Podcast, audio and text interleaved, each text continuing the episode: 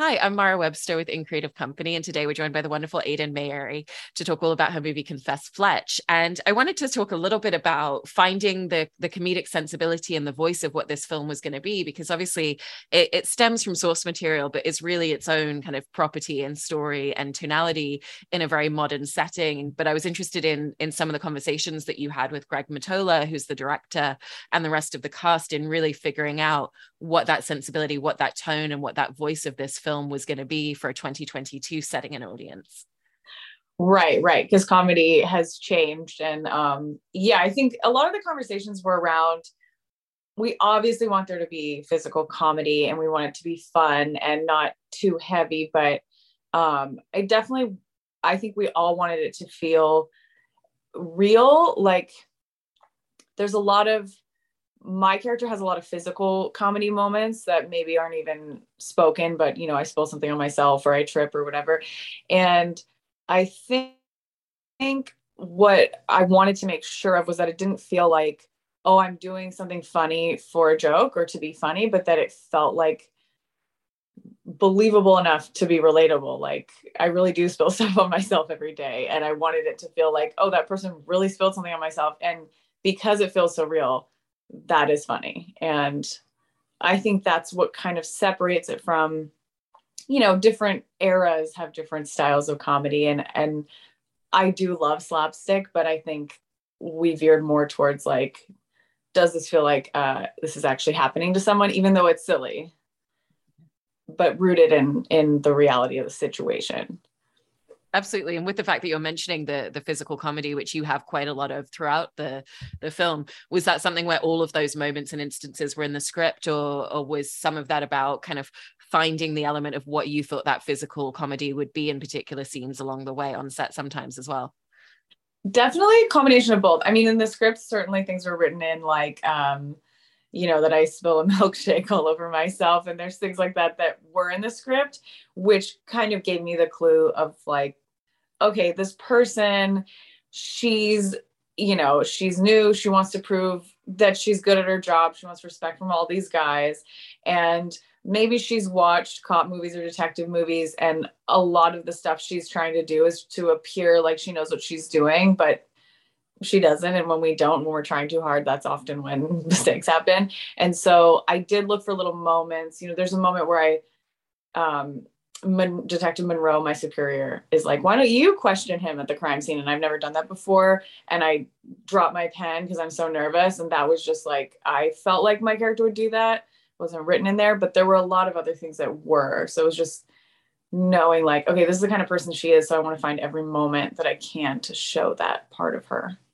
And that also plays into kind of the comedy of confidence and moments where you can see her kind of trying to navigate and figure out what she's doing, you know, but then when she does start questioning him, she does actually know what she's doing and she does kind of start to feel quite confident in that setting, even though there's a bit of a power play with her and Fletch in that instance as well.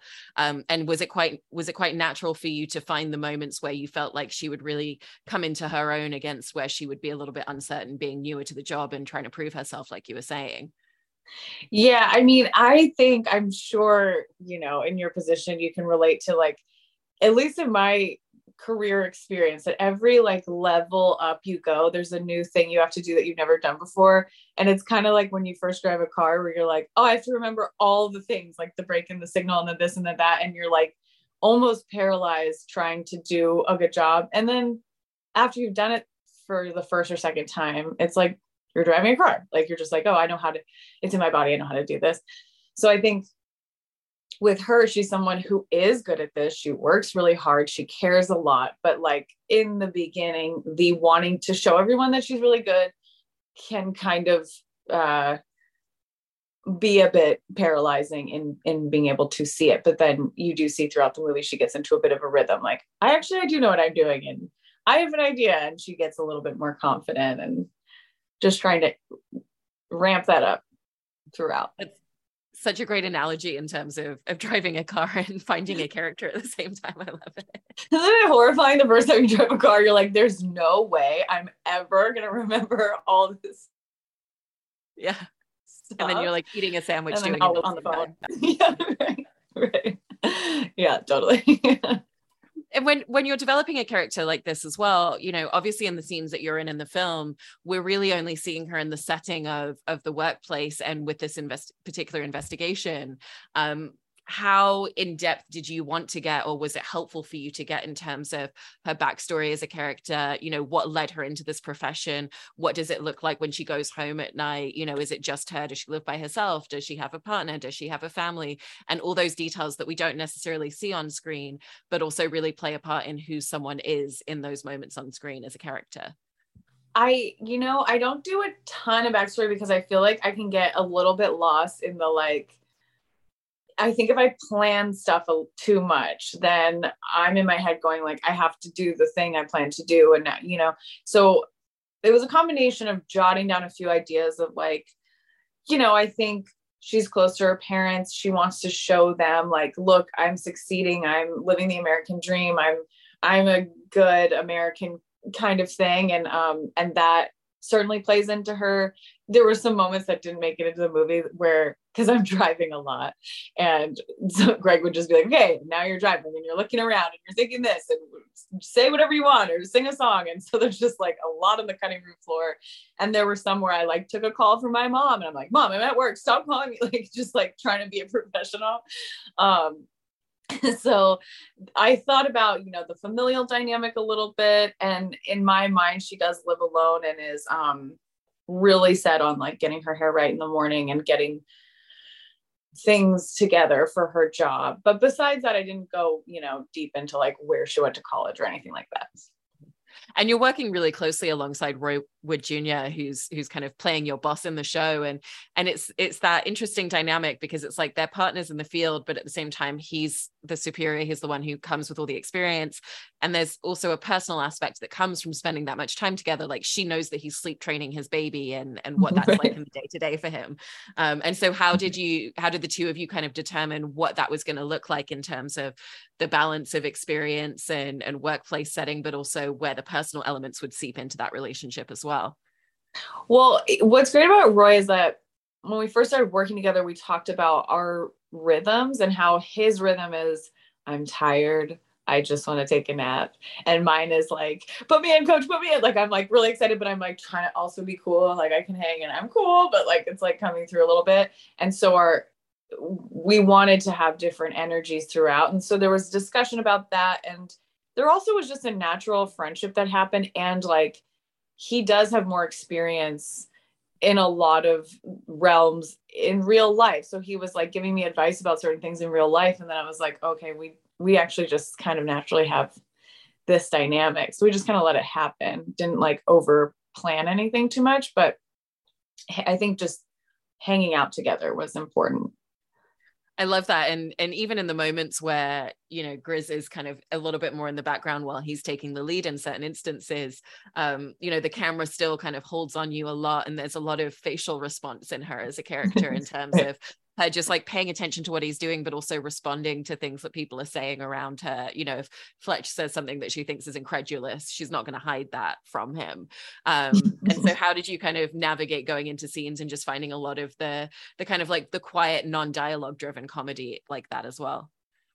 Well, I think first of all, like in my real life, I have a hard time not like I have a hard time hiding what I'm feeling and making a lot of faces, and often get reactions where people are like, whoa, what's going on? And I'm like, what? Nothing. I was just listening to you.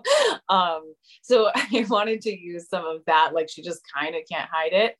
And I just felt like for me, I think I've started to realize that like I'm best as an actor when I'm really thinking about things, not just like, it's not so much about what I'm saying, but it's what I'm thinking about.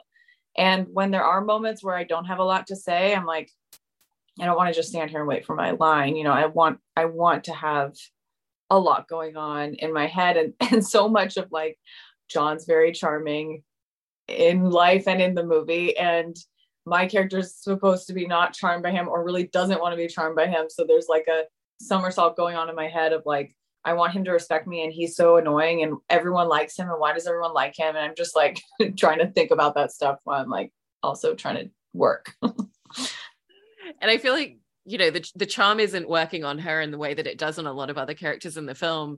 And there's a lot of different responses of annoyance almost, you know, it's like even just the running gag that he's always taking his shoes and socks off and he's always barefooted, you know, she's kind of annoyed in very different ways. And so how did you kind of play a lot of those scenes with John, where your character is really bouncing off different things that he's doing like that, or him kind of being very patronizing and being like, oh, you did a great job, honey.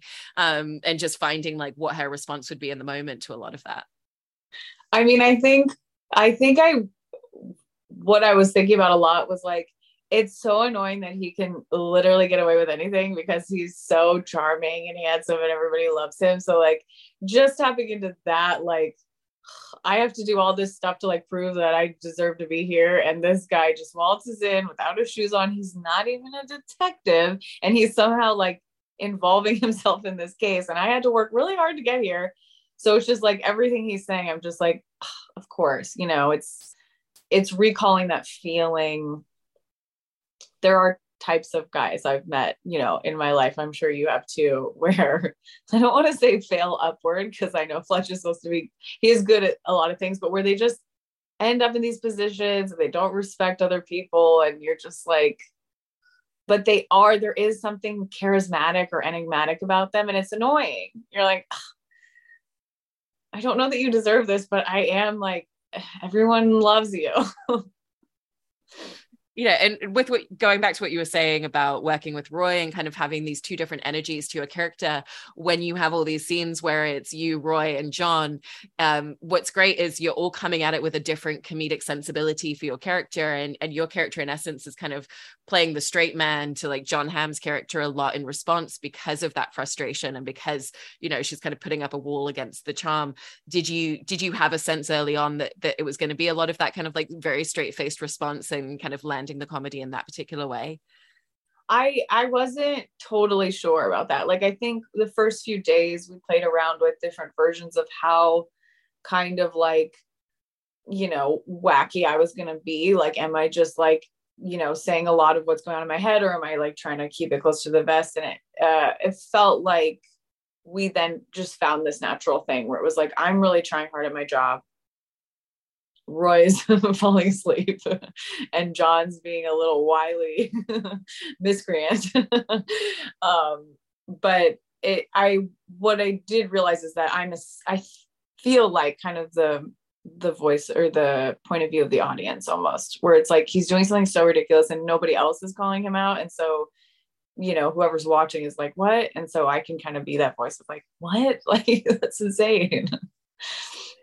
And with the walls that come up, you know, there is kind of a moment where it almost seems like there's a little bit of the wall coming down when she is like, no, this is my full name, and kind of like gives him a little bit of herself. But then 2 seconds later, she's driving away after he leans on the car window and kind of takes it a little bit too far again. Did you see there as being any sort of like genuine wall breaking or connectivity between the two of them? Or did you feel like that was her just playing with him a little bit? I felt like she, by the end, has a little bit of a soft spot for him because, one, we've realized, I mean, spoiler alert, am I allowed to give away the ending? We can do spoilers. We flagged it. Okay. That he didn't murder anybody. So I'm like, okay, there's that. And then, you know, by the end, it's like we have this kind of cat and mouse dynamic with him where it's like, do we trust him? Don't we trust him? Sometimes we're having fun, but sometimes we're like, leave us alone. And so it's like, we've been through something together. I don't hate you, but also don't get too familiar. And like, we're not friends, you know?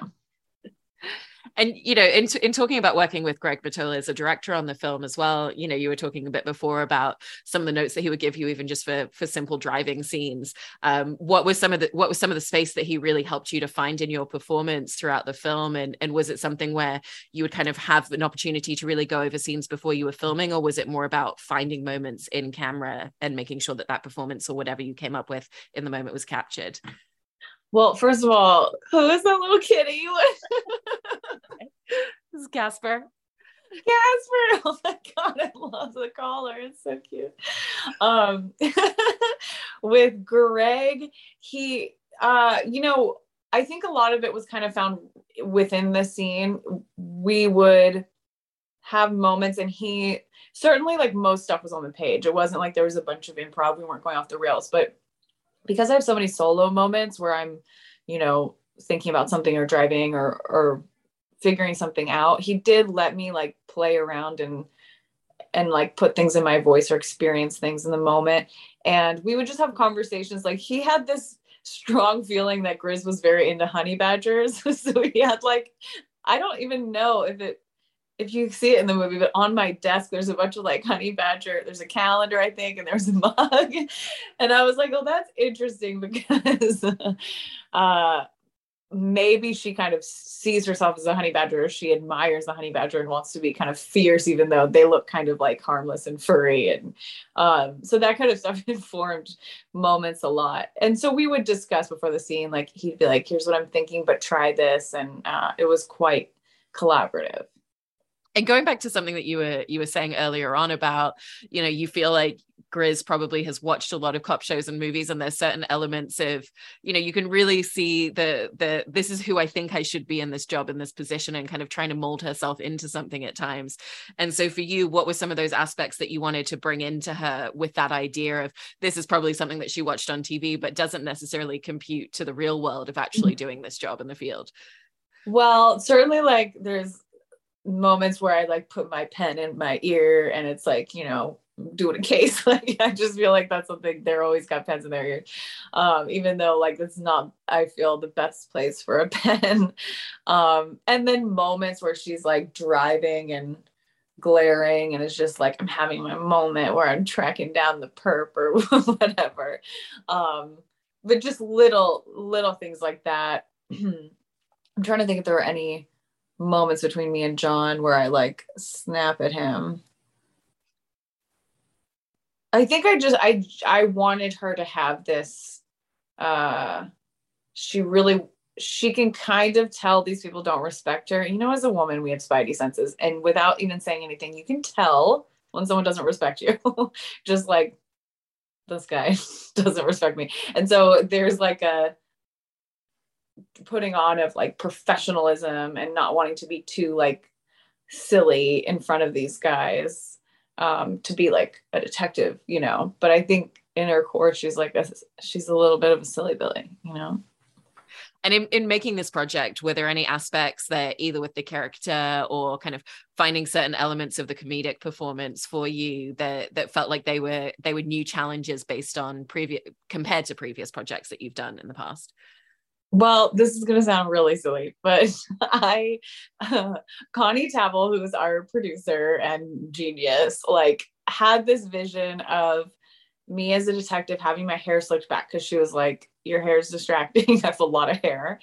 And at first I was like, no, like, cause I had bangs. I was like, I want my bangs out. I want to look, you know, cute and kind of like, I think I was a bit resistant to going fully like, I'm really not wearing any makeup and I'm very played down, because a lot of the characters I play are like, I'm on a show called I Love That For You, where I'm like a QVC host and I'm like done up, and I'm just so used to like full hair, makeup, you know, really doing a thing for my character, and stripping it back was like an interesting exercise. Cause I was like, well, what if it's not interesting enough? And then it proved, and then I was like, you're so right. Like, of course this character would be kind of polished and, not trying to look glamorous. She, you know, she wants to be professional. It kind of made me realize I've never done a performance where my hair isn't like out and free. I was like, wow, I think I really lean on my hair a lot. It's like my hair is full of secrets. So that was kind of freeing and cool, actually, because I think it's a little distracting sometimes. I have so much hair. I love that though, and it is, you know, it is such a formative part of any character as well, so it completely makes sense. Well, it was such a delightful and fun film to watch, and always great to see you in comedic performances like this as well. So thank you so much, Ayden. Really appreciate you talking about it. Thank you. Thanks for having me. I loved your thoughtful questions.